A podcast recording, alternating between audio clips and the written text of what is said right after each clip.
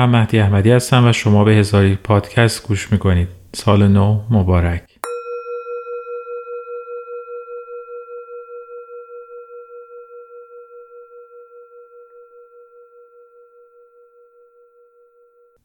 توی برنامه امروز به سراغ کاوه بهبهانی پژوهشگر فلسفه رفتم تا با او درباره ستایش و نکوهش دوران جدید گفتگو کنم.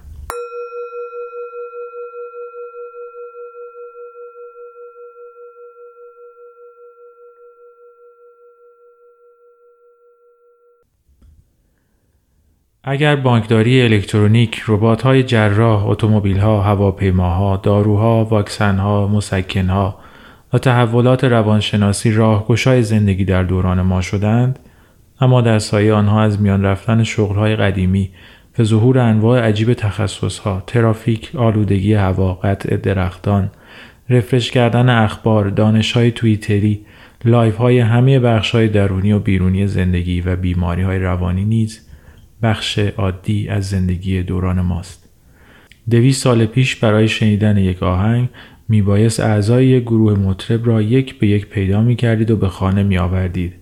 اما حالا تمام کنسرت های عالم را با یک ضربه انگشت در لحظه از روی ابرهای اینترنتی روی گوشی خود دانلود می کنید. آیا دستاوردهای دوران مدرن ارزش رنج آن را داشته است؟ آیا می توان از بخشهای رنجآور آن گریخت و تنها از مزایای آن استفاده کرد؟ آیا زندگی در گذشته بهتر از حال بوده است؟ در یک ساعت آینده با من باشید تا در گفتگو با کاوه بهبهانی پژوهشگر فلسفه به این موضوع بپردازم. کاوه بهبهانی را سال 87 برای اولین بار در شیراز ملاقات کردم و آن مقدمه شد بر یک رفاقت دیرینه و بعد هم کلاس های فلسفه او در کانون جان و خرد دانشگاه شیراز. از او آثار متعددی در زمینه های فلسفی منتشر شده است که از آن جمله می توان به ترجمه زیباشناسی امر روزمره نوشته یوریکو سایتو معرفت شناسی نوشته لیندا زاگزبسکی و فلسفه ایر نوشته رابرت ام مارتین اشاره کرد.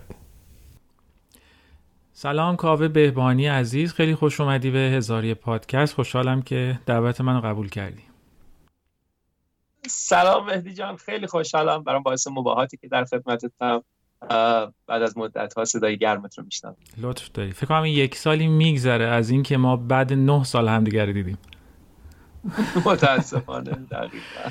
تو این یک سال چجوری گذشته به این وضعیت کرونا چه تاثیر رو فعالیت های تو داشته؟ والا حالا من چون خودم life style م یه جوریه که در واقع کمتر ترجیح همینه که تو خلوت خودم باشم جز اون معدود آدمایی هستم که یه همچین فاجعه در واقع حالا همه گیری اون قدرها که برای همه مردم متاسفانه بد بود برای من بد نبود. ولی به هر حال تأثیر و تاسف از اینکه دیگران در رنج و مزیقه زیادی هستن بیشتر ناراحتم می‌کرد. وگرنه من فرصت و فراغتی پیدا کردم که به حال به خیلی از کارهای نیمه تمومی که داشتم سر سامون بدم یه خلوتی پیدا کردم که همیشه دنبالش بودم. از جهاتی برای من خوشایند بود. واقعیت اینه که یک سره نمی‌تونم بگم که همه چیزش برام منفی بود. ولی متاسفانه خب دیگرانی وقتی در رنج و مزیقه باشند این شادکامی و تلخکامی ما آدم ها خاصیت مصری داره و به هم سرایت می‌کنه و از اون نیست بالاخره انسان ناراحت میشه.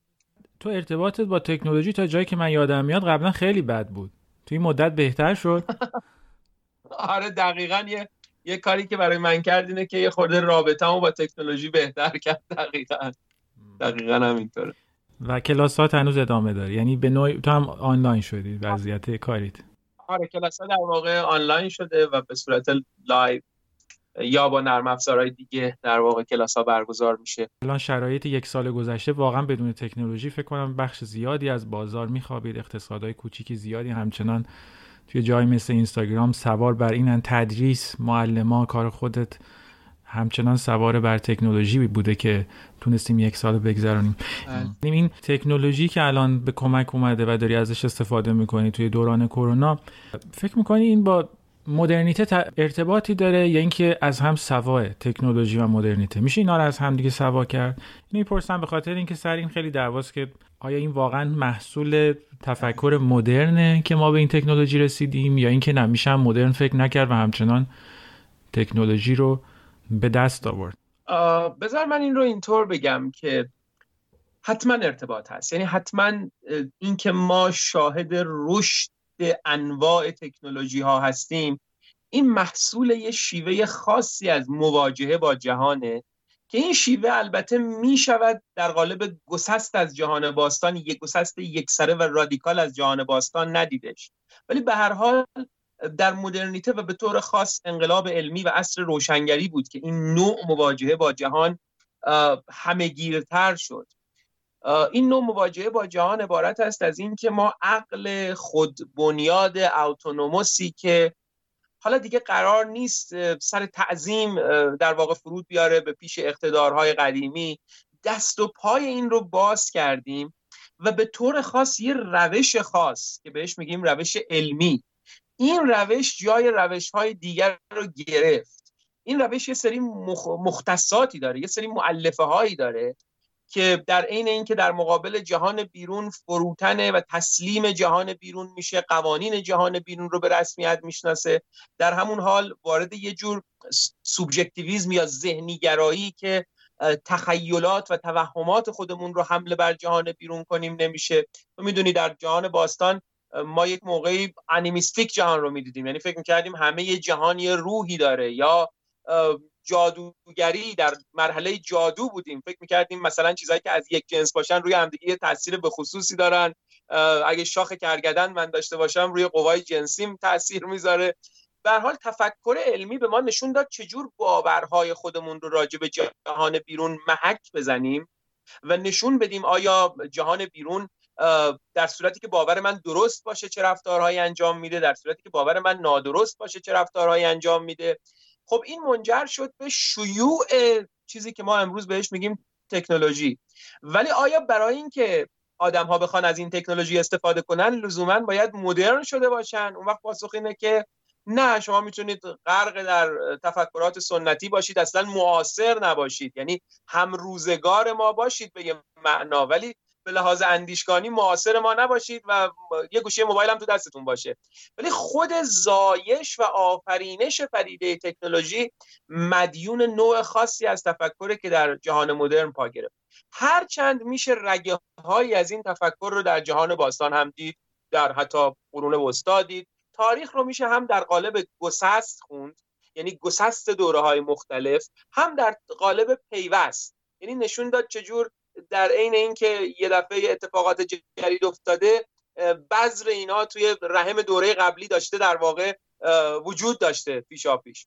بنابراین در پاسخ به سوالت خیلی به اجمال بگم این که بله این این نوع از تکنولوژی که ما شاهدش هستیم شیوع و بروزش از ثمره های چیزیه که من بهش میگم انقلاب علمی. یعنی مورخین فکر بهش میگن انقلاب علمی و عصر روشنگری. خب در این شکی نیست که توی کشورهایی که در حال توسعه هستن استفاده از تکنولوژی هیچ دست کمی از استفاده تکنولوژی تو کشورهایی که توسعه یافته ترن نداره. یعنی همین گوشی موبایل و ماشینا یا چیزهایی که می‌بینیم همزمان همه جا در دسترسه. برای تولید کننده بودن چی؟ آیا برای تولید کننده بودن هم باید فکر مدرن داشت؟ یا اینکه نه همچنان میشه فکر مدرن نداشت و تولید کننده هم بود؟ اینو به این دلیل پرسم که ما الان مواجهیم با یه تجربه هایی مثل تجربه هندوستان یا تجربه چین یا حتی تجربه روسیه که به نظر میاد یه تفاوتی در مدرنیسمشون و تولید تکنولوژیشون وجود داره. درسته. ببین من اینجور می‌فهمم که اقلانیت مدرن وقتی که وارد زیست های مختلف میشه رنگ و بوی اون زیست ها رو می‌گیره. به عبارت دیگه ما یک شکل از مدرنیته نداریم بلکه مدرنیته ها داریم. درست مثل خود سرمایه داری ما یک شکل از سرمایه داری نداریم. سرمایه داری با های مختلف داریم. سرمایه داری امریکایی با سرمایه داری نوردیک کاملا متفاوته. چیزی که هست این که اگر مدرنیته رو یکی از شاخصهای اساسی مدرنیته رو اقلانیت ابزارساز یا ابزاری بدونیم به تبعیت از مکس وبر. یعنی اقلانیتی که به من میگه چطور به بهترین شکل به کارآمدترین شکل به یک شکل optimum می‌تونم از الف به ب برم ولی به من نمیگه به کجا برم به ب برم به جیم برم به دال برم. غایت اندیش نیست ولی می‌تونه به هم بگه که به, به بهترین و کارآمدترین شکل چطوری برم یه جایی؟ اون وقت این شکل از عقلانیت قابل انتقال هست. حتی در جوامعی که چندان در واقع تفکر نقادانه ندارن. یعنی سویه دیگر تفکر مدرنیسم تفکری که در با روشنگری پا گرفت. تفکر سنجشگرانه که البته باز میشه بردش عقب تا سقراط کشوندش. یعنی سقراط کسی بود که روبروی کل کامیونیتی وای میساد و سنجشگری می‌کرد و به همین دلیل خیلی زود اکزیکیوت شد و مجازات شد به خاطر اینکه انگار یه شکل خیلی زود هنگام و نورسی از مدرنیته رو در واقع داشت راجبش حرف می‌زد. بنابراین بذار دو تا ساحت از اقلانیت رو از هم تفکیک کنیم. یکی اقلانیت ابزاری. این البته قابل انتقاله. یعنی می شود تکنولوژی رو از جای به جای دیگه برد یا کسانی رو در یه رشته های ترند کرد و اینا در واقع برن فنسالار باشن تکنولوژی تکنولوژی تولید کنن. ولی این معنیش این نیست که اقلانیت سنجشگر یا انتقادی که این خیلی خیلی مهمتره این بود هم به اون کشورها راه پیدا می‌کنه. یه تعبیری داره مارتین هایدگر شاید اینجا کمک کنه. مارتین هایدگر میگه علم نمیاندیشد. البته شاید خودتو که scientist ی و دوستان دیگری که scientist ن بگن چطور ممکنه علم فکر نکنه. قطعا شیوه تفکر علمی خودش یک شیوه تفکره. منتها منظور اینه که به خودش به وضع خودش به غایات خودش به implication ها و پیامدهای خودش به اینا نمی اندیشه و فقط میره جلو. مثل مثل کرگدن که یه مسیر رو می‌بینه و همون مسیر رو میره جلو مسئله اینه که بله میشه میشه تخنه رو در واقع تکنولوژی رو برد پرورش داد جای مختلف.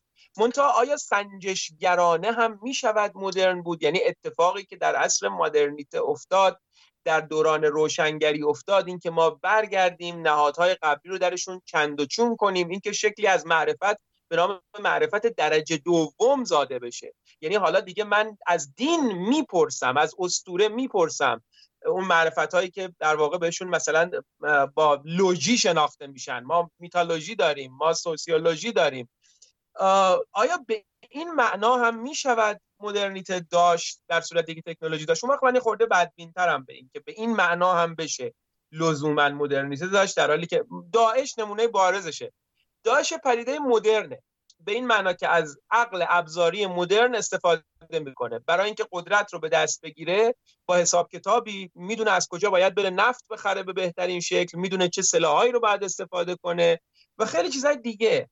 ولی آیا داعش تونسته در پرتو عقل مدرن برگرده و سنت رو بازخانی کنه و سنجشگرانه به سنت ها نگاه کنه؟ به نظر می‌رسه داعش در عقل ابزاری دست کمی از در واقع بقیه کشورهای مدرن نداره. اونجایی که داعش مدرن نشده در عقل سنجشگر و انتقادیه. ابزار قابل وارد کردنه قابل صادر کردنه ولی عقل انتقادی انگار پرورش و رشدش یک امر زمان بره یک امری است که باید به جان من بشینه.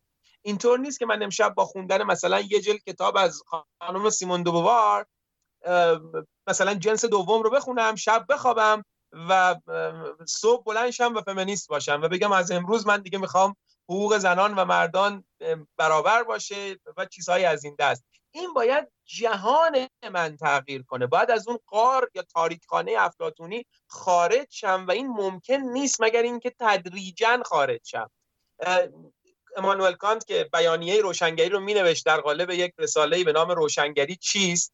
اونجا یه جمله درخشان داره که گاهی اوقات من اینو میگم. میگه آدمی به تدریج از بربریت خارج خواهد شد. و این به تدریج خیلی مهمه. گرادوالی دقیقا.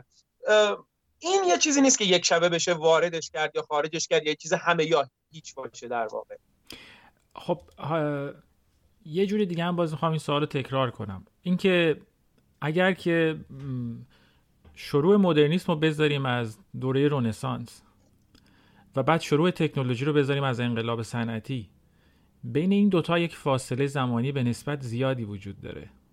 یعنی بلافاصله انقلاب صنعتی یا شروع تکنولوژی آغاز نمیشه. اما نهایتا شروعش رو اونطوری که سرش توافق هست توی انگلستانی اتفاق میفته. یعنی شروع انقلاب صنعتی و شگیری تکنولوژی و بعدم منتج میشه به قدرت بسیار زیادی برای بریتانیا که همچنان هم روی اون کشتی و روی اون مومنتوم سوار هست. آیا همین تفاوت زمانی هم به خاطر همینه که این دوتا با همدیگه ارتباطاتی دارن ولی ارتباطاتشون یک به یک هم نیست؟ یعنی لزوما با عقل سنجشگر زندگی کردن هم شاید ما به تکنولوژی و نرسیم. لزوما نمی‌رسیم ولی احتمال این که برسیم رو زیاد می‌کنه. به خاطر اینکه وقتی من با عقل سنجشگر زندگی کردم ببین یه چیزی هم وجود داره. اگر که ما ایده ها رو به یه شکل داروینی در جنگ و نزاع با هم ببینیم نهایتا ایده هایی از این نزاع survive می‌کنن و سالم بیرون میان که به بقای ما کمک کنن. می‌دونیم مارتین هایدگر فیلسوف باز مهم آلمانی معتقد بود تنها نوع مواجهه با جهان این مواجهه نیست که ما امروز داریم. یعنی مواجهه که منطقی scientific حالا به قول خودش آنتوتئولوژیکاله با اون مختصاتی که داره ولی مسئله اینه انگار در یک جنگی از میان ایده ها ایده های سروایو کردن که به ما کمک می‌کردن بهتر زندگی کنیم. مثلا ما در منطقی اصلی داریم که از دیرباز مورد پذیرش بوده و اون اینه که اصل بهش میگن اصل امتناع نقیزین یعنی یه چیز نمی‌تونه هم خودش باشه هم غیر خودش باشه. من دیگه نمی‌تونم هم کاوه باشم هم غیر کاوه باشم. در زمان واحد و مکان واحد و با سری شروطی. اگر کسی توی اون دورانی که مثلا فرض کن ما در بیشه زندگی می‌کردیم این اصل رو نمیپذیرفت احتمالا با خطر روبرو می‌شد دیگه. مثلا پلنگ میومد می‌گفت این حالا هم پلنگ هم غیر پلنگه خب پلنگ میخوردش. می‌خوام این این تصویر ساده شده رو بدم که به نظر می‌رسه اگر تضارب آرا وجود داشته باشه و عقل سنجشگر کار کنه یکی از شیوه هایی که خیلی خوب ما رو به حقیقت میرسونه دست کم به بخشی از حقیقت ساینسه.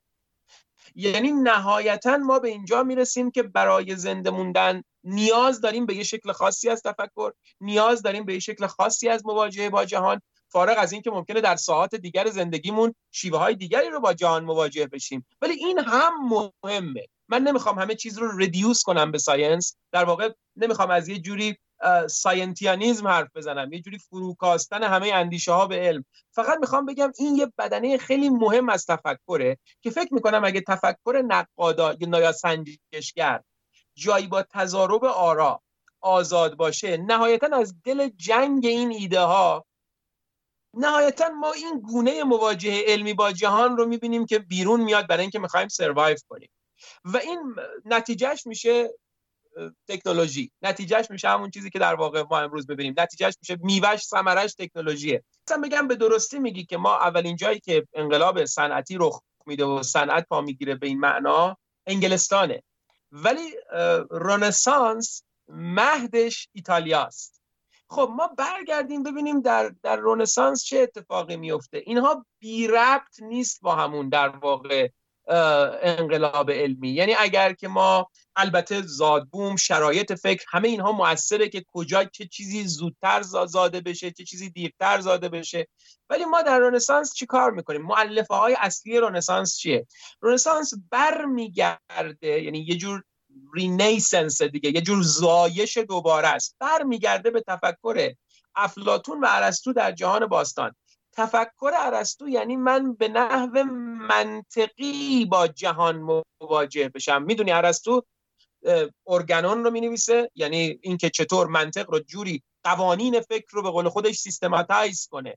و در واقع شاید همونجا کبریت زایش کامپیوتر یعنی تفکر binary که بعدها راسل و وایتهد اینو بسط میدن و بعدها تبدیل میشه به این ماشین هایی که امروز ما باش کار می‌کنیم این اندرویدا. می‌خوام بگم در واقع این یه فکری یه متافیزیکی پشت این نوع از تفکره که اینا به همدیگه بی ارتباط نیستن. اگه جایی تفکر نقاد تفکر سنجشگر پا بگیره احتمالش خیلی زیاده که تفکر علمی و در واقع تکنولوژی و اینا از خلاصه دامن این بیاد بیرون. خواستم من یه چیزی رو به این معادله اضافه کنم. اون همین این که بعد از اینکه انگلستان درش انقلاب صنعتی اتفاق افتاد انقلاب صنعتی فقط یه وضعیت اقتصادی یا برای تولید وسایل کار که نیست که. این جنگ افزار درست می‌کنه و کشتی درست می‌کنه. تبدیل میشه به عصر که اونا بهش میگن عصر اکتشاف و خب کشورها مثل ما بهش میگن عصر استعمار و قدرتی که اینا بر دریاها مسلط میشن. یه اصطلاحی وجود داره توی جامعه شناسی به اسم بهش میگن مدرنیزاسیون دفاعی. اینو وقتی به کار می‌گیرن که کشورهایی به خاطر وضعیت امنیتی مجبور میشن که نوع فکر رو تغییر بدن. این اتفاق تو آلمان میفته. یعنی آلمان وارد یک مدرنیزاسیون دفاعی مقابل انگلستان میشه. توی روسیه میفته.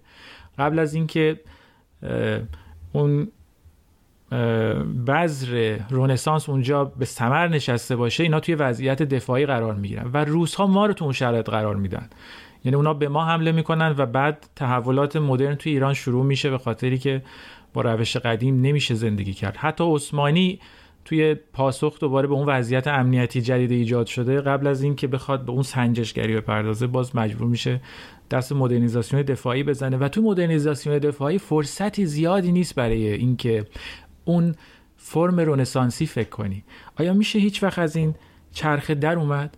یا اصلا با این فکر می‌کنی این چرخه به وجود اومده؟ یعنی این چرخه که قبل از اینکه شما بخواید اون عقل سنجشگر رو بهش پروبال بدی و اون دنیای فلسفی به میوهاش رسیده باشه ما الان توی وضعیت جنگی قرار گرفتیم. همه ماها نسبت به هم دیگه. منظورم اینجا از ما ایران نیست. درسته. ببین در واقع شاید اینجور از یک شکل تقدم و تأخر حرف زدن به ویژه در مورد خود من که تاریخ رو به این شکل خطی و پروگرسیو نمی‌بینم. یعنی اینطور نیست که یه, یه کرونولوژی یه ترتب زمانی وجود داشته باشه و ما به شکل کرونولوژیکال بتونیم بگیم یه رویداد میاد رویداد بعد رو نابود می‌کنه رویداد بعد رو می‌بره جلو. شاید این دیدن خطی واقعا این تلقی خطی از زمان وجود نداشته باشه. می‌دونی چرا اینو میگم؟ می‌خوام بگم فکر می‌خوام بگم مثلا اگر انگلستان درش انقلاب صنعتی اتفاق نیفتاده بود آیا هندوستان امروز بمب اتم داشت یا همچنان توی معابدش داشتن راه رفتن روی آب فکر می‌کردن؟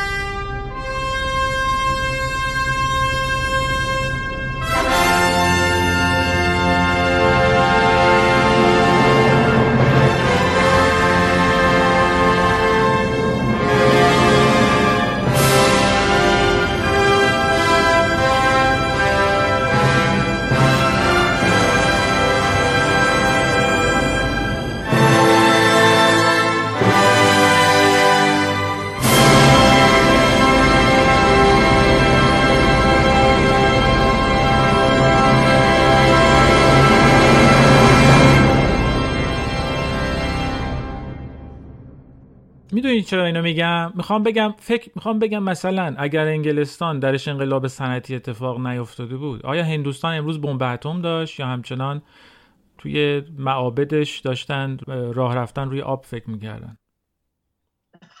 سوال خیلی خوبی البته و پاسخش هم که نمی‌تونم من بگم. برای اینکه تو یه شرطی خلاف واقع رو تر می‌کنی که نمی‌دونم من چی می‌شد اگه اینطور نبود. ولی یه چیزو می‌دونم. و اون اینه که اگر تفکر علمی در رقابت با سایر تفکرها قرار بگیره در جاهایی که حوزه قلمرو تفکر علمیه. قطعا پیروز میشه. یعنی پزشکی نهاد پزشکی نهاد جادو و جنبل و دانویسی رو شکست میده. به این دلیل که نهایتا من به این نتیجه می‌رسم من انسان من نوعی در واقع من ژنریک به این نتیجه می‌رسم که برای اینکه زنده بمونم بهتره برم پیش طبیب تا اینکه برم پیش دعانویس و جادوگر. اما از طرف دیگه شکلی از رابطه با جهان که شاید بشه بهش گفت رابطه پویتیک شاعرانه یا رابطه عارفانه همون چیزی که تو راجع به هند میگی به درستی. اون هم حوزه خودش رو باید داشته امروز دانشمندان می‌بینن دالای لاما آرامش روحی و ذهنی که انسان مدرن شهری شده ای که تو دل تکنولوژی داره زندگی می‌کنه لزوما این آرامش رو نداره. خب یه شیوه هایی رو میشه قرض گرفت. یعنی میشه رفت پرسید خب دالای لاما چیکار می‌کنه؟ راجع به این حرف می‌زنن که شیوه تنفس دالای لاما مهمه. شیوه تنفسش تنفس دیافراگمیه و خود همین کمک می‌کنه به اینکه آرام باشه. نوع نگاهش به زندگی اینکه توقعاتش زیاد نیست اینکه در واقع درک می‌کنه تنگناهای زندگی رو و خیلی چیزهای دیگه. می‌خوام بگم که همه چیز رو نمی‌خوام باز باز همون بحث قبلی رداکشنیست من نیستم که همه چیز رو بیارم و بگم علم و علم. ولی علم یه جاهایی پیروز میشه و در واقع در رقابت آزادی بازی رو می‌بره. یه لحظه برگردم به اون بحث مهمی که کردی در مورد اینکه در واقع حالا اگر جایی یا در یک کشوری تفکر ابزاری مقدمه بر تفکر انتقادی یا تفکر انتقادی مقدمه بالاخره بر تفکر ابزاری. بیا فرض کنیم یعنی همون چیزی که گفتی در واقع مدرن شدن دفاعی مدرنیزاسیون دفاعی. مدرنیزاسیون دفاعی هم می‌تونه بستر رو فراهم کنه برای اینکه تفکر سنجشگر بیاد. برای اینکه من وقتی از نیازهای پایم رها شدم و آزادتر شدم اون وقت فرصت این رو پیدا می‌کنم که به نیازهای بالاتر خودم بپردازم. فرصت این رو پیدا می‌کنم که در باورهای پیشینیان چند و چون کنم در عرف چند و چون کنم در سنت و امت و جماعت در اعتقادات اینا چند و چون کنم. می‌تونن اینا با هم دیگه برهم کنشی به قول فیلسوفای رابطه دیالکتیکی داشته باشن و به هم دامن بزنن. واقعا اینکه کدوم یکی اول میاد یا کدوم یکی دوم سوالیه که شاید پاسخ دادن بهش ممکن نباشه. یعنی هر هر کدوم از اینا رو بگیم همونطوری که تو اشاره کردی یه مورد نقضی پیدا بشه که اینجا به خاطر به خاطر ضرورتی که در واقع تفکر ابزاری اونجا غالب شده یه تفکر سنجشگر هم ممکنه بعدا اونجا غالب شده باشه. می‌خواستم این رو بگم که یه دیالکتیکی بین اینا هست که به همدیگه دامن می‌زنن و همدیگه رو تقویت می‌کنن. من بعید می‌دونم جایی تفکر سنجشگرانه شکل بگیره و در این حال در کنارش تفکر علمی و تفکر ابزاری و یک همچین اشکالی از تفکر شکل نگیره. و البته برعکس تفکر ابزاری هم ممکنه جاده رو باز کنه برای اینکه تفکر سنجشگر شکل بگیره. برای اینکه نیازهای پایه منو ممکنه تا حدی رفع کنه.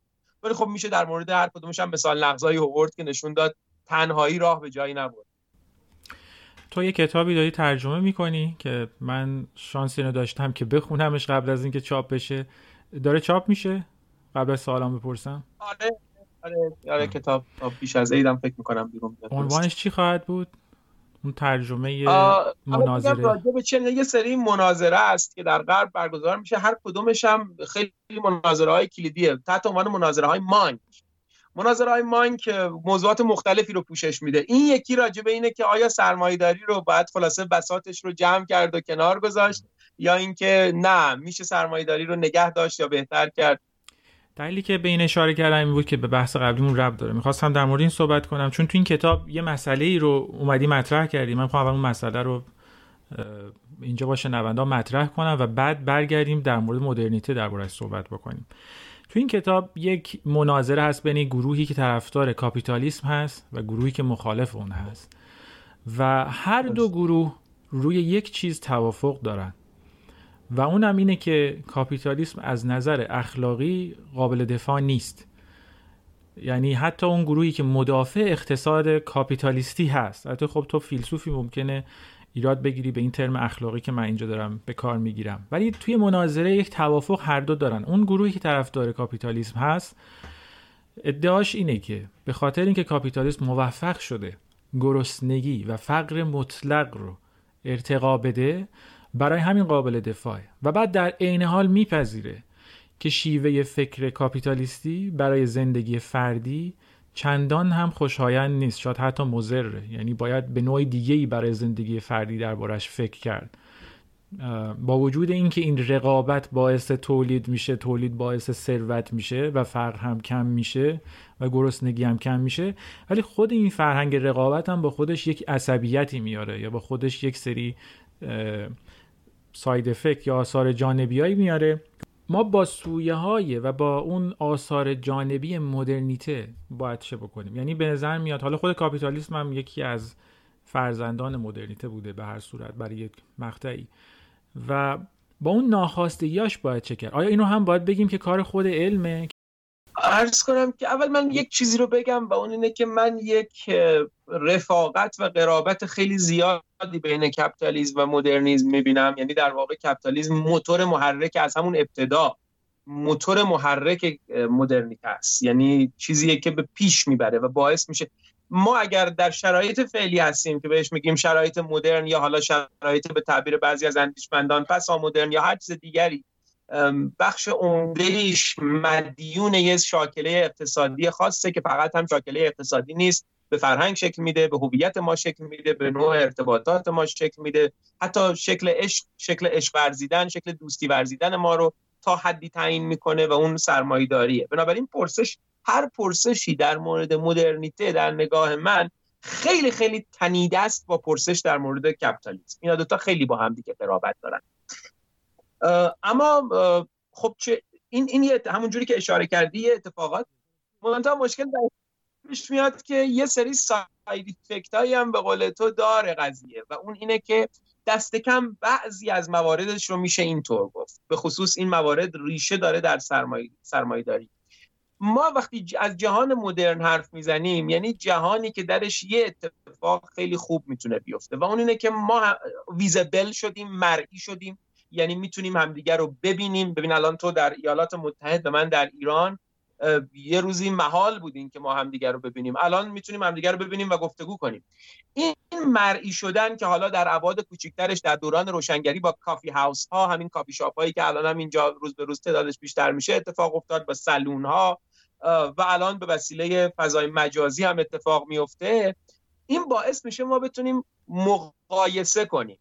نه اینکه در جهان باستان مقایسه نبوده ولی در این ابعاد چون ویزیبیلیتی نبوده مقایسه هم در این ابعاد نبوده. این مقایسه یه در دوستی داره و یه در دشمنی داره. در دوستیش اینه که مقایسه می‌کنیم و بنابراین من میام خونه تو می‌بینم تو مثلا تلویزیون LED داری منم مجبور میشم برم بیشتر کار کنم تو این نظام کپیتالیستی و خلاصه سعی کنم پولی جمع کنم که تلویزیون LED داشته باشم از اون ور کارخانه LED سازی رونق بیشتری می‌گیره اشتغال بیشتر میشه و هی نیازهای تازه مارکت در ما ایجاد می‌کنه و ما مقایسه می‌کنیم خودمون رو. من می‌بینم ای تو این نیاز جدید رو اینطور برطرف کردی من میکوشم مثل تو بشم و این باعث میشه جی دی پی بالا بره رشد و رونق اقتصاد بالا بره چرخ کپیتالیسم بیشتر به چرخه. این سویه دوستی قضیه است. همون چیزی که در واقع باعث شده جهان از فقر مطلقش کاسته بشه. چون چون به تعبیر آدم اسمیت این مثل یک کیکی ثروت جهان که این کیک داره بزرگ میشه. و این حرف درستیه. این همین فضای مجازی که اومد چه مشاغل تازه ای پا گرفت که ما تا قبلش فکرش هم نمی کردیم من به مخیلم هم نمی رسید کسی با نشون دادن نشون دادن زندگی خصوصیش در فضای مجازی بتونه درآمدزایی کنه. و الان این موجود آدمایی که درآمدهای خیلی خوب دارن زندگیشون رو نشون میدن در فضای مجازی. خب اما این یه در دشمنی داره. در دشمنیش چیه؟ در دشمنیش اینه که فقر مطلق کم میشه ولی فقر نسبی زیاد میشه. یعنی من همیشه نگاه می‌کنم می‌بینم که کسایی هستن که از چیزهایی برخوردارن که من برخوردار نیستم از اونها. و اگه اونا رو به دست بیارم باز بازی تموم نمیشه. این بازی stopping point نداره. باز دوباره هستن کسایی که من همیشه خلأ دارم. من من همیشه void تو وجودمه و همیشه باید این void ا رو پر کنم. ولی ابژه میل ارضا نمیشه. باز void های جدیدی وجود داره که باید این void های جدید رو پر کنم. اساسا مکانیزم سرمایه‌داری و بازار اینه که نیاز خلق کنه و نیاز رو رفع کنه و دوباره نیاز خلق کنه و نیاز رو رفع کنه و و در این چرخه من همیشه در این چرخه سیری ناپذیر مثل اون پارادوکس مشهور آشیل و. آشیل و لاک پشت که در واقع میگه تو اگه بخوای کل خط بری باید نصفشو بری نصف نصفشو بری نصف نصفشو بری و نهایتا میگه آشیل نمی‌رسه به انتهای خط. حالا بگذاریم از این که این خود این این پارادوکس رو میشه البته در ریاضیات حل کرد. ولی در مقام آنالوژی این رو میگم که این این رسیدنه وجود نداره. این مقصده وجود نداره. و من همیشه احساس می‌کنم به اندازه کافی خوب نیستم. چیزی کم دارم. این اون چیزیه که اندیشمندان جدید بعضیاشون بهش میگن استراب منزلت. من همیشه دچار استراب منزلتم. یعنی فکر می‌کنم می‌تونستم بهتر باشم دیگرانی هستن که از من بهترن و خودم رو زیر نگاه خیره جامعه تعریف می‌کنم. زیر گیز جامعه. یکی از در واقع متفکران ابتدای روشنگری که من همیشه بهش ارجاع میدم چون خیلی زود هنگام این چیزها رو anticipate کرده بود و پیش دستی کرده بود ژان ژاک روسو ژان ژاک روسو همون ابتدایی که خب فیلسوف روشنگریه. همه دارن از پیشرفت میگن. پیشرفت ارزش دوران روشنگریه. یعنی دوران پیشرفتی مفهوم اختراع شده است که ما این رو قبلا نداشتیم. قبلا این تصور نبوده که فردای ما از امروز ما بهتره و پس فردا از در واقع روز قبلش بهتره. قبلا اتفاقا فکر می‌کردن ما داریم یه جور ریگرسیو میریم جلو. یه جوری به این معنا که هرچی میریم جلو بدتر و بدتر میشه و از از اصالت دورتر میشیم. از پیوریتی و نابودن چیزها کم میشه. یک دفعه در پرتو نوع, نوع خاصی از تفکر و مواجهه با جهان ما دیدیم می‌تونیم بهتر و بهتر شیم. ژان ژاک روسو اومد گفت نه فکر نکنین این پیشرفت در همه شوناته. از یه جهاتی ما به هیچ وجه پیشرفت نداریم. یکیش همینه که از این به بعد ما تحت نگاه خیره جامعه خودمون رو دوست خواهیم داشت. چیزی که خودش بهش می‌گفت اموخ پروپ یعنی یه جور خاص از عشق قبلا من خودم رو دوست داشتم فارغ از اینکه دیگران در مورد من چه جوری فکر می‌کنن. اصلا مهم نبود کسی چی فکر می‌کنه. الان من خودم رو دوست دارم و این دوست داشتن ربط وسیق داره به اینکه دیگران چطور من رو می‌بینند. یعنی من همیشه مرئیم دیگرانی دارن منو نگاه می‌کنن من خودم رو مقایسه می‌کنم. همون مقایسه ای که موتور محرکه همون مقایسه از غذا در من یه جور فقر نسبی ایجاد می‌کنه. یه جوری باعث میشه من همیشه فکر کنم چیزی کم دارم. خب قصه از چی قراره؟ قصه از این قراره که می‌خواستم بگم ببین یک یک یک مقوله ای که در عین حال داره کمک می‌کنه به این جلو رفتن این چرخه همون خودش چه دردسرهایی رو ایجاد می‌کنه.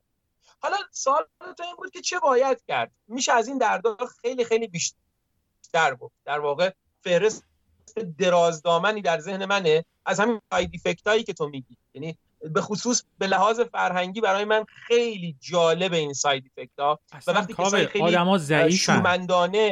یعنی یه مسئله یه مسئله که اینجا وجود داره اینه که خیلی از آدم ها به عنوان مصرف کننده که هدف تولید کننده ها قرار می‌گیرن خیلی بیدفاع هستن ضعیف هستن اطلاعات رو ندارن نمی‌دونن چی لازم یه مورد معروفش رو بهت میگم. فکر کنم اوایل یا اواسط قرن بیستم هست که یک گروهی که خواهرزاده فروید فکر کنم هست که کتاب معروفی داره اولین کسیه که در مورد پروپاگاندای کتاب می نویسه و اینو برای کار تجاری توضیح میده که چطور ما از پروپاگاندا تو تجارت استفاده می‌کنیم. یه کیس معروف داره و اونم اینه که توی انگلستان یکی از کمپانی های سیگار به اینا مراجعه می‌کنه و به اینا میگه که ما می‌خوایم فروشون رو زیاد کنیم ولی تا حالا هر کاری می‌تونستیم کردیم. اون پرشی که می‌خوایم نمی‌گیریم تو کار.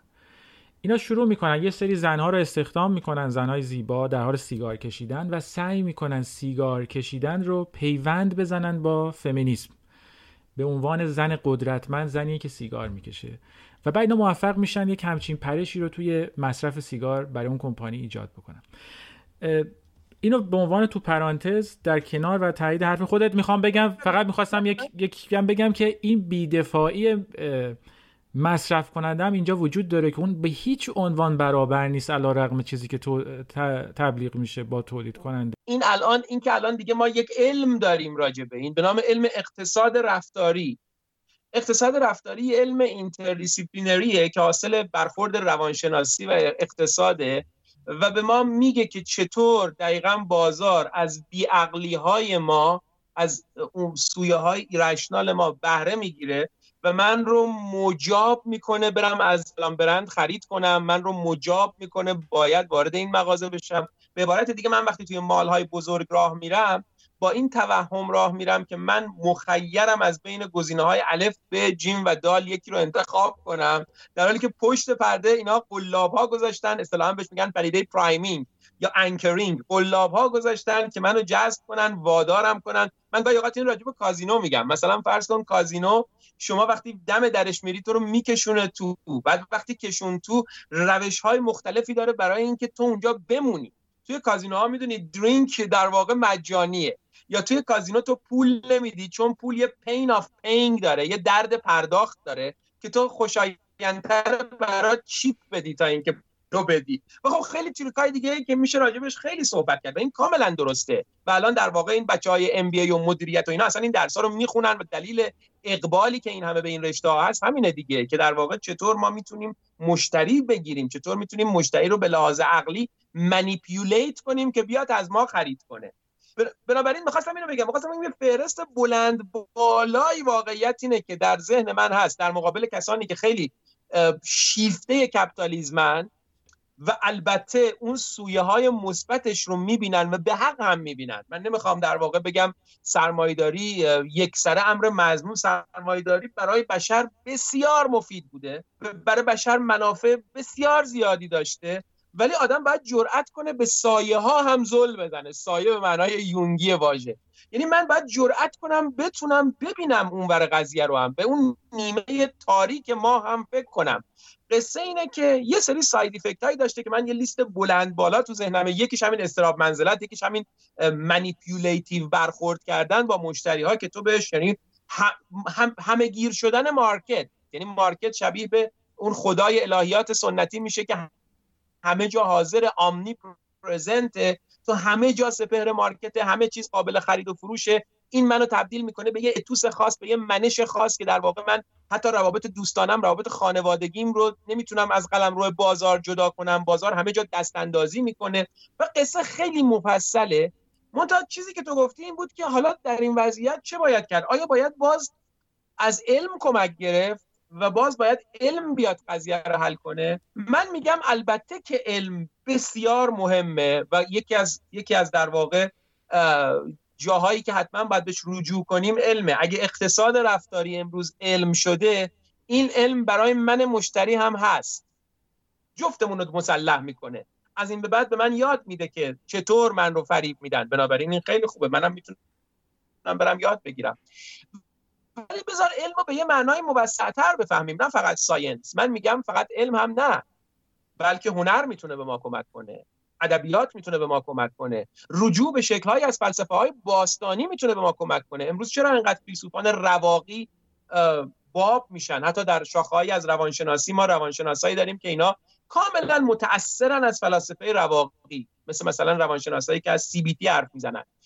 cognitive behavioral therapy چون انگار شکلی از حکمت وجود داشته که من تو بخچه تفکر خودم باید این رو می آوردم ولی نیاوردم من امروز باید به این حکمت سقراطی برگردم که سقراط در بازار آتن راه می‌رفت و می‌گفت چه کالاهای بسیاری که مرا به دانها نیازی نیست.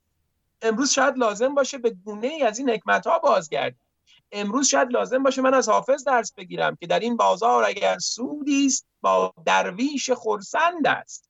و خدا یا منعمم گردان به درویشی و خرسندی. می‌خوام بگم مجموعه ای از دانش های بشری که البته علم هم بخشی از اونهاست و به ما خیلی کمک می‌کنه قطعا می‌تونه وضع ما آدم ها رو بهتر کنه و می‌تونه ما رو در مواجهه با دشواری های جهان مدرن یاری بده.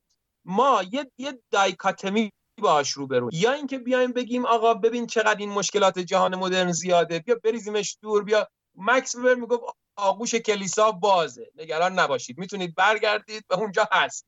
ولی سویه دیگه اینه که مثل مرد مرد توی علامت کوتیشن مثل یک انسان جدی اگر فمینیستان ناراحت میشن مثل یک انسان جدی جرأت و جسارت زل زدن در سایه ها رو داشته باشیم و فکر راه حل برای این سایه ها باشیم. به جای اینکه بخوایم برگردیم. به نظرم نمی‌رسه امروز کسی بخواد برگرده به جهانی که درش موبایل نیست درش لپتاپ نیست درش وقتی که یه بیماری پندمی میاد ما حتی نمی‌دونیم از کجا اومده و بریم دست به دامن جادوگرا بشیم یا جادوگرا رو بلاگردان کنیم بگیم تقصیر ایناست. آخرم نفهمیم چی شده. این این مواهب در کنارش مزاری هم داره که باید به این مزار هم اندیشید البته. تو این شکی نیست که ما هر نوع بینشی رو بخوایم به دنیا داشته باشیم و هر راهی رو انتخاب بکنیم با خودش یه آثار جانبی سو و سایه میاره. اصلا این غیر ممکنه که روشی باشه که اون سایه رو نداشته باشه. دوران پیشا مدرن هم سایه خاص خودش رو داشته و نیاز اینو ایجاد کرده بود که دوران مدرن به وجود بیاد. همه ما به نوعی تو زندگی یک جور فاست هستیم که یک جور دکتر فاستس هستیم که تا بله. یک حدی باید با خیر و شر مجبور به سازگاری و زندگی خواهیم بود. من. توی حالا ادبیات و هنر رو که اشاره کردی توش میشه گفت یک جور ترس سالها هست. اصلا یعنی من می‌تونم تا از اولین کسایی که فیلم ساختن رو شروع کنم به اسم بردن تا که آدمایی که دو دوران میانی هستن. فرض کن مثل تارکوفسکی که اثری رو اثر آخرش که اگر درست یادم باشه Sacrifice یا ایثار هست که در مورد همون از دست آره. که از دست دادن دارایی هست برای جلوگیری از ویرانی و نابودی یک احساس خطری توی ادبیات و هنر همیشه از این بوده یعنی به این سویش نگاه کرده شده. البته اینا با این دید نگاه نکردن که ما موبایل نمی‌خوایم یا ما ماشین نمی‌خوایم یا هواپیما نمی‌خوایم. این چجوری میشه از این توصیه اخلاقی تو فراتر رفت؟ یعنی چجوری میشه به صورت کاربردی این فلاسفه اخلاق مثلا یا این هنرمندان یا این رواقیون کجا هستن که صداشون شنیده بشه؟ چون وضعیتی که الان وجود داره اگه داروینی بهش نگاه بکنی کسایی موفق تر با خواهند بود و کسایی باقی خواهند موند که بتونن با شرایط جدید تطبیق بهتری داشته باشن. یعنی بتونن بیشتر کار کنن بتونن کارهای متعددی رو در طول روز انجام بدن کمتر بخوابن. اون آدمایی که اوقات فراغت بیشتری نیاز دارن اونا شروع می‌کنن به اینکه وضعیت مالیشون بدتر شدن یا حذف شدن. یعنی مارکت یه عده رو حذف می‌کنه و ما در طول 100 سال گذشته خیلی قدم بزرگی برداشتیم. یعنی از نظر تکاملی به نظر نمیاد ما لحاظ روانی خیلی تفاوتی با آدم عصر رنسانس داریم. ولی از نظر lifestyle تفاوت بنیادینی باش داریم. درست. یک دو نکته رو بگم. یکی این که اول خود همین تفکر داروینی به نظر من ما رو مجاب خواهد کرد که برگردیم و در پاره ای از پیشفرزامون تجدید نظر کنیم. دلیلش هم اینه که کل کره زمین که زیست بوم ماست امروز تحت تهدید قرار گرفته. من این پندمی کرونا که اگر هم نبود باز ما مشکلات زیست محیطی دیگری داشتیم اینا رو جدا باز از همون سویه های تاریک مسئله در واقع سرمایه‌داری نمی‌بینم. این رو از از باز دوباره از طرفداران سینهچاک سرمایه‌داری نشتویم که این از چین کمونیستی آمده. چیزی به اسم چین کمونیستی به جز یک اسم چیزی نیست. چین در واقع یک نظام مشخصا کپیتالیستیه که کار به قول مارکس کار اجتماع لازم انسانی رو داره ازش بهره کشی می‌کنه و به همین دلیل رشد خیلی خوبی داره به خاطر اینکه نیروی کار خیلی ارزانی اونجا به دست میاد و البته در کنار مدیریت منابع که خودش از ارکان مهم سرمایه‌داریه و با سرمایه‌داری عجینه فوردیزم تیلوریزم از اول اینا رو داشتیم. بنابراین می‌خوام بگم که ما نهایتا باید الان برگردیم و ببینیم که با این تلقی داروینی نوع گونه انسان اتفاقا داره به خطر میفته و اصلا مجال زندگی کردن ممکنه برای هیچ کدوم از ما نباشه. ولی نمونه تهدیدات دیگه محیط زیستی وجود داره. داریم ما داریم ببین سرمایه داری منابع محیط زیستیش قیمت صفر می‌ذاره از ایناست.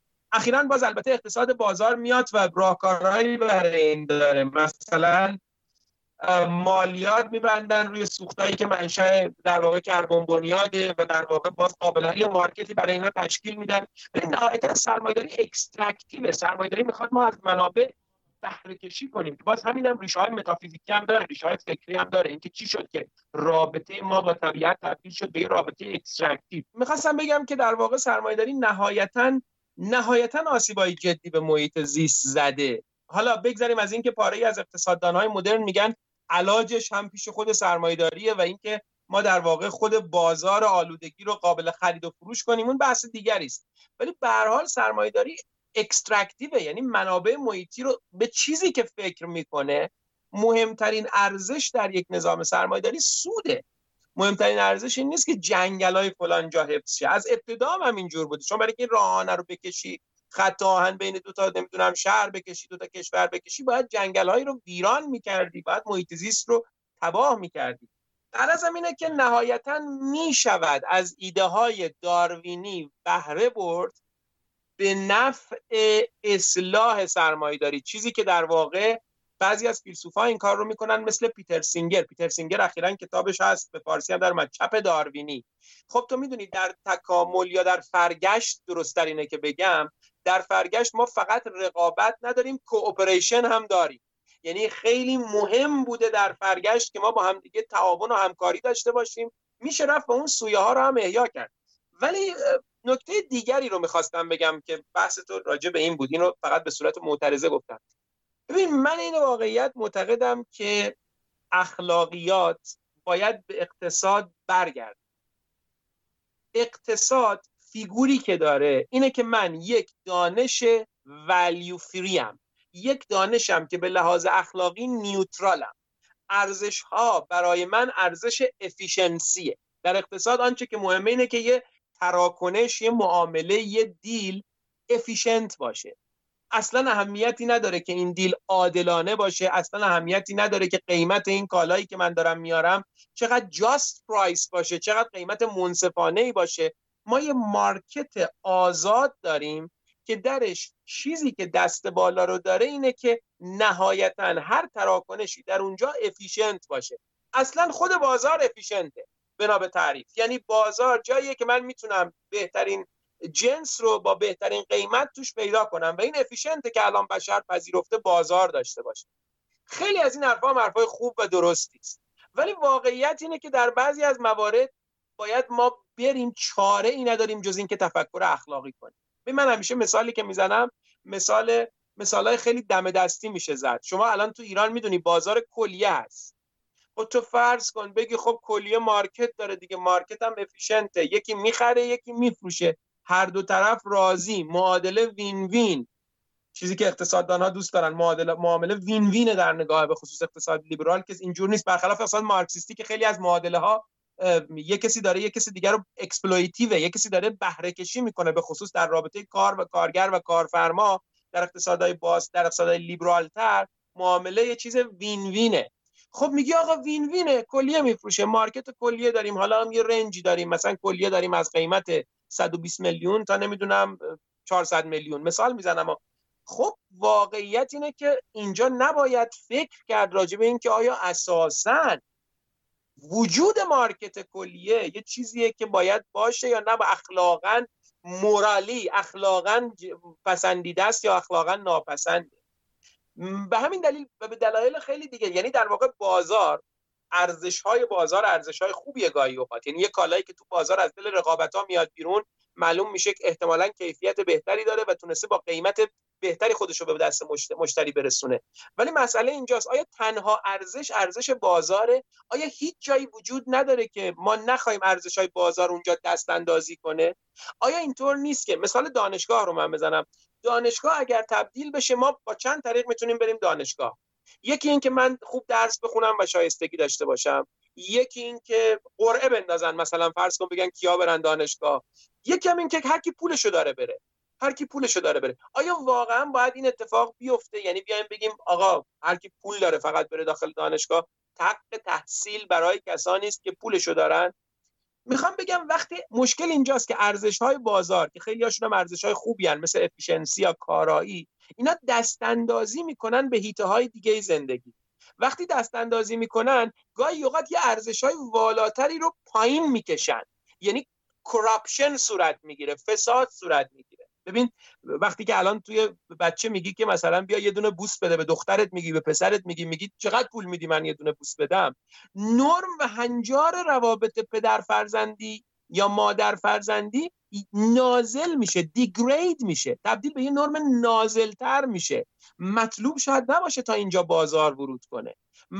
مطلوب شاید نباشه بازار تا زیر تخت خواب ما بیاد. این این این یعنی نازل کردن بعضی از نرم ها در کنار این سرمایداری یه سیستمی است که رشد خیلی زیادی میده ولی بیعدالتی تولید می‌کنه. یعنی ما می‌دونیم که اختلاف طبقاتی ایجاد می‌کنه یه تعداد کمی انبوهی از ثروت جهان رو در اختیار می‌گیرن.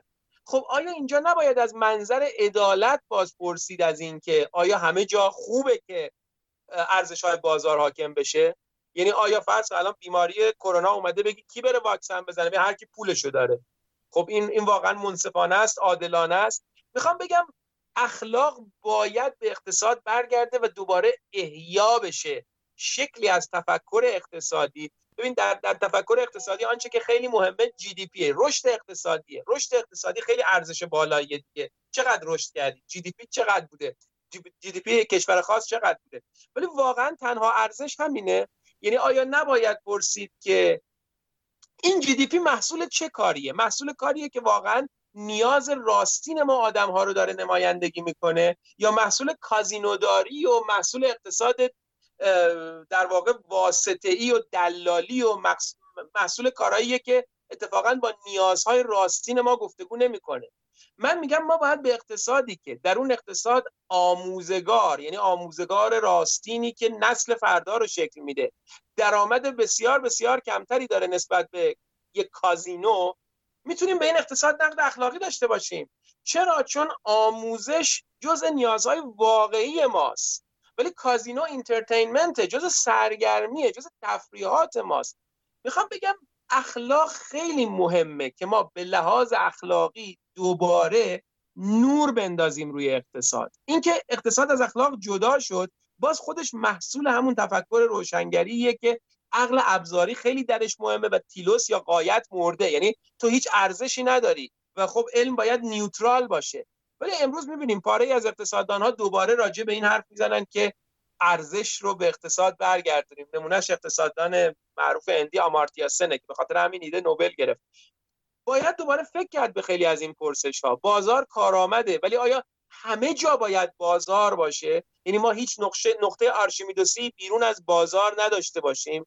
به نظر من اینا سوالاتیه که دست کم ارزش پرسیدن رو داره و خیلی نباید مثل طرفداران سینه چاک بازار. متاسفانه ما بحث رو قطبی می‌کنیم خیلی از اوقات. یعنی یا مخالف سفت و سخت بازاریم تا جایی که فکر می‌کنیم هر چیز بازاری بنجل و به درد نخوره در حالی که آقا همین گوشی که من تو داریم باش حرف می‌زنیم از دل مارکت اومده بیرون رفتیم گشتیم انتخاب کردیم. اینطور نیست که هر چیز بازاری بد باشه. یا با یه فیگور انتלקچوالی هنری فرهنگی بازار رو ناچیز می‌دونیم بازار رو امر بیخود می‌دونیم بازار رو یه امر به درد نخور می‌دونیم. فکر می‌کنیم اگه هنرمندی خیلی فروخت هنرمند مبتذلیه این یه روی کرده اون ور قطب. یه روی کرده دیگه این ور قطبه که فکر می‌کنه آقا بازار باید وحشی باز بدون هیچ نرم اخلاقی فقط و فقط مهمه که این رشد کنه فقط و فقط مهمه که مارکت همه بتونن با هم رقابت کنن. این دو سر قطب به نظر می‌رسه راه به افراط و تفریط می‌برن. باید جرأت کرد. مزایای سرمایه‌داری مزایای بازار رو دید. در این حال باید جرأت کرد. از اینا پرسید. پرسش کرد. پرسید آقا جی دی پی رفت بالا. آیا من انسان هم شادکامتر شدم؟ آیا من خوشبختترم واقعا؟ آیا خوشبختی من کوریلیتد لزوما با رشد جی دی پی می‌دونی یک اقتصاددانی هست ریچارد استرلین. این در واقع یه نمودار می‌کشه رابطه بین پول و شادکامی. تا یه جایی پول شادکامی میاره. حالا ما یه بار با بچه‌ها نسیم عددش رو به فارسی در من یادم رفته. تا یه جایی پول شادکامی میاره. از یه جایی به بعد اینا دیگه کوریلیتد نیستن. از یه جایی به بعد تو دیگه پوله زیادتر میشه تو شادکامی دیگه بیشتر نمیشه. من دوست دارم از اینا بپرسم. دوست دارم بپرسیم وقتی میگیم اشتغال زیاد شده منظور از شغل چیه؟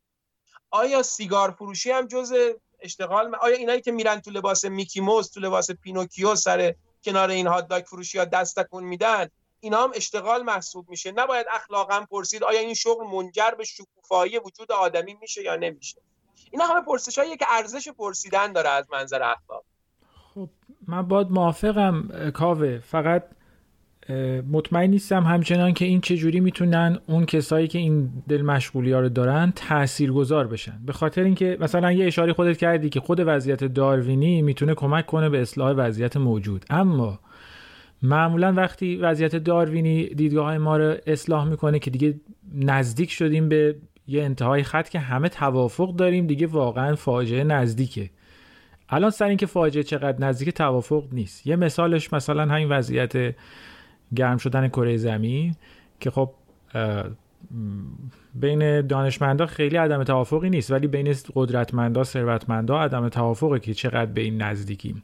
دلیلش هم اینه که اینا اگر که بیان این رو بپذیرن که ما نزدیک هستیم به اون فاجعه بعد مجبور به تغییراتی هستن. مجبور به اصلاحاتی مجبور به کم کردن سود هستن. و اینکه سود چون باید خرج کنن برای اینکه از طبیعت محافظت شه یا یک سری منابع رو اصلا مورد محافظت قرار بدن و اصلا اجازه برداشت ندن یعنی تا ابد نمیشه از زمین برداشت کرد. و این باعث میشه که خب این مقدار تولید ثروت کم بشه و بعد از کجا معلوم اگه آمریکا این کارو کنه چین این کارو کنه. خب چه بسا که آمریکا بیاد این کارو بکنه و چین نکنه و قدرت چین زیاد میشه و احتمالی که تسلط پیدا کنه رو آمریکا میره. بالاتر. ما توی وضعیتی گیر کردیم. این یک network ی حالا تو در مورد collaboration حرف زدی که میشه همکاری کرد. یک network دیگه هم هست که سایه collaboration ه اون اینی که ما همدیگه رو با ترس هم حس می‌کنیم. یعنی ما از همدیگه وحشت هم داریم و بر اساس وحشتمون هم دست به یک انتخابایی می‌زنیم. ما این ترسایی که از همدیگه داریم به نظر میاد به این راحتی نتونیم یه توافق عملی کنیم قبل از اینکه نزدیک بشیم به فاجعه. و اگر نتونیم این کار رو بکنیم مثل این میمونه که این علمی که مثل خیلی از بحرانهای اقتصادی است که پیش بینیش می‌کنه دو سه سال قبل. ولی می‌بینیم که سیستم سیاسی نمی‌تونه اون رو جلوگیری بکنه. به همون دلایل رقابتی که با بقیه می‌بینه و استرارهایی که می‌بینه من باید موافق هستم که شادکامی شاید و سعادت با ثروت همش یک به یک رابطه نداره. یک تا یه حدی داره و از یه جایی به بعد نداره. و سخته که بگیم آیا انسان امروز شادتر هست یا نیست. واقعا هم معیاراش سخته هم درک و تعریف شادی سخته. من ضمنی که با تو همدل هستم همچنان نمی‌فهمم که این فهم علمی رو و این فهم فلسفی و این فهم اخلاقی رو چجور میشه قبل از اینکه وضعیت داروینی ما رو تغییر بده؟ باعث بشه که ما آگاهانه مسیر رو تغییر بدیم. به من کاملا دغدغه تو رو می‌فهمم و این منظر تو سیاست هم هست. وقتی که من گاهی اوقات راجبه این میگم که سیاست مدارها جان ژاک روسو می‌گفت می‌گفت سیاست مدارهای جهان باستان از فضیلت و اخلاق حرف می‌زدند. سیاست مدارهای امروز از پول و سود حرف می‌زنند. وقتی که من اینو میگم به آدم ها آدم ها میگن تو انگار درکی از سیاست نداری برای اینکه سیاست یه عرصه که در واقع فقط قدرت در اونجا دست بالا رو داره و حرفای تو اونجا بی اثر خواهد بود. من می‌فهمم ریل پالیتیک چیه می‌فهمم ماکیاولی چی گفته می‌فهمم عرصه سیاست عرصه است که معطوف به قدرته ولی این رو هم می‌دونم که اخلاقیات نیرو داره. یعنی اینطور نیست که اخلاقیات هم هیچ نیرویی نداشته باشه. نیچه به ما یاد داد که چطور در واقع اخلاق یهودی مسیحی به یه شکلی انتقام بود یه شکل انتقامگیری بود یه شکل تغییر دادن زمین بازی بود. به نظر می‌رسه اخلاق قدرت داره. به نظر می‌رسه اخلاق نیرو وارد می‌کنه. من می‌فهمم که اگر یه فیلسوفی آمد گفت مردم این وضعیتی که شما گوشت مصرف می‌کنید یعنی دامداری های صنعتی و قصه های دیگری که دورش وجود داره این اخلاقی نیست. احتمالا فلان کارخانه سوسیس سازی متقاعد نخواهد شد که از کارش دست برداره چون سود اونجاست. ولی این رو هم می‌فهمم که اگر هوش اخلاقی مورال سنس آدم ها بالا بره و یک دفعه متوجه بشن که این غیر اخلاقیه اینا می‌تونن نیرو وارد کنن. اینا می‌تونن به سیاستمدارها به بنگاه های اقتصادی به صاحبان سرمایه نیرو وارد کنن. اگر کارخانه منظور اینه که مثلا محصول رو نخرن. مثلا, مثلا مثلا ازشون بخوان که سوسیسی که میدن با شکل خاصی از گوشت نمی‌دونم شبیه سازی شده گوشت به وسیله ترکیبی از گیاهان درست شده باشه یا هر چاره دیگری که الان می‌بینیم بعضی از اوقات اتفاق میفته اینا باعث میشه اگه من بتونم اگه من منظورم اینه که اگر آدم هایی که این دقدقه ها رو دارن بتوانند هوش اخلاقی انسان ها رو بالا ببرن این بدون در واقع پاداش نخواهد بود. درسته که سپهر اخلاق از سپهر سیاست جداست ولی واقعا تصور کن یک رئیس جمهوری که یک کاندیدای ریاست جمهوری که مدام و واضح دروغ میگه رأی آوردنش خیلی کار دشواریه به حال. البته ممکنه الان انقلت کنی بگی ببین اینا یه دم هستن به وضوح دروغ میگن و باز رأی میارن. به هر حال متوجه نشدن مخاطبانی که رأی میدن که این آدم به وضوح دروغگوه و خودش به هیچ وجه نمیگه من در ضمن شما مردم می‌دونید قواعد سیاست اینطوره که سیاست از اخلاق جداست پس من همش باید دروغ بگم. می‌خوام بگم واقعیت امر اینه که خود اخلاق هم نیرو داره. اگه ما بتونیم هوش اخلاقی آدم ها رو بالا ببریم به نظر می‌رسه میشه فشار آورد به قدرت ها که وضعیت فعلی رو تعدیل کنن. و راه دیگری وجود داره مگه؟ چه کار دیگه میشه کرد؟ ما در مقابل در واقع این سرمایه‌داری manipulative قدرتمند دست بسته ایم. راه دیگه به جز آگاهی بخشی نداریم. تا به آگاهی نرسیم که کار دیگه ای نمی‌تونیم بکنیم. باید به آگاهی برسیم. حالا مارکس می‌گفت به آگاهی برسید. انقلاب کنید. نمی‌دونم پرولتر بیاد دیکتاتوری پرولتاریا راه بندازه. ما میگیم آقا سرمایه‌داری بهتری بسازیم. وضع رو بهتر کنیم. ما نمی‌خوایم همه ارزش هایی که قبلا به دست آوردیم رو زیر رو کنیم دور بریزیم. ولی می‌خوایم وضع رو بهتر کنیم و تنها راهش آگاهی دادنه. یعنی راهی که دست کم به نظر من می‌رسه راه مهمش آگاهی دادنه. به همون سبک و سیاق رواقیون و کاری که احتمالا هنرمندان و ادبا بیشتر انجام خواهند داد یا فلاسفه. بهترین شکل به بهترین شکل فیلسوفا و هنرمندان و در واقع ببین بعضیا باز دوباره به دیده تحقیر نگاه می‌کنن. یعنی میگن که خب آخه دیکنز یا مثلا فلان نقاش منی این از آمار و ارقام اقتصادی چه می‌فهمه؟ ببینید قصه همیشه قصه کمیت نیست. قصه همیشه کوانتیتیتیو نیست. خیلی از اوقات قصه کوالیتیه قصه کیفیته و هنر خیلی خوب می‌تونه کیفیت ها رو تشخیص بده. هنرمند نگاه صرفا به آمار و ارقام بالا رونده نمی‌کنه. ما ما به لحاظ آمار و ارقام طول عمر بالا رفته سلامتی بهتر شده prosperity یا رونق و رفاه بهتر شده. حتی استیون پینکر یه جا میگه IQ IQ سه نمره رفته بالاتر. نمودار میاره. ولی همه قصه و اینها درسته. اینا درسته. ولی همه قصه قابل فروکاستن به اینها نیست. هنرمند جرأت می‌کنه اون جایی رو ببینه که فراچنگ نمودارهای آمار نمیاد. من من گاهی اوقات تو کلاسام نقاشی نشون میدم برای اینکه تاریخ فکر رو یه خورده بهتر بتونم باز کنم.